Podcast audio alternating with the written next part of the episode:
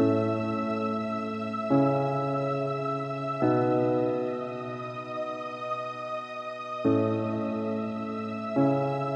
रास्तों का पता होना, इबादत का मुकम्मल हो जाना, रोज जाना काम पर, काम से लौटकर घर को आना।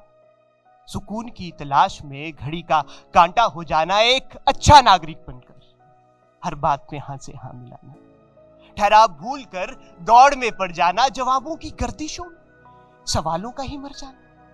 इतना इतना ज़रूरी था क्या? सूरज की धूप से डरकर पेड़ की छाओं का गुलाम होना, भीड़ की संरक्षकता की आड़ में सपनों का बड़ी बेरुखी से मन में ही दफन हो जाना। शोर से घबराकर आवाजों का गला घोट दिया जाना, स्थिरता की आड़ में हम सबका हम सबका रॉबर्ट बन जाना। इतना इतना ज़रूरी था। और यदि यदि यह सब इतना ज़रूरी नहीं था तो फिर क्यों हम खुद को, खुद की ही बनाई हुई बेड़ियों से बाँध दिया करते हैं? बचपन के साथ खुद को भी मार दिया करते हैं।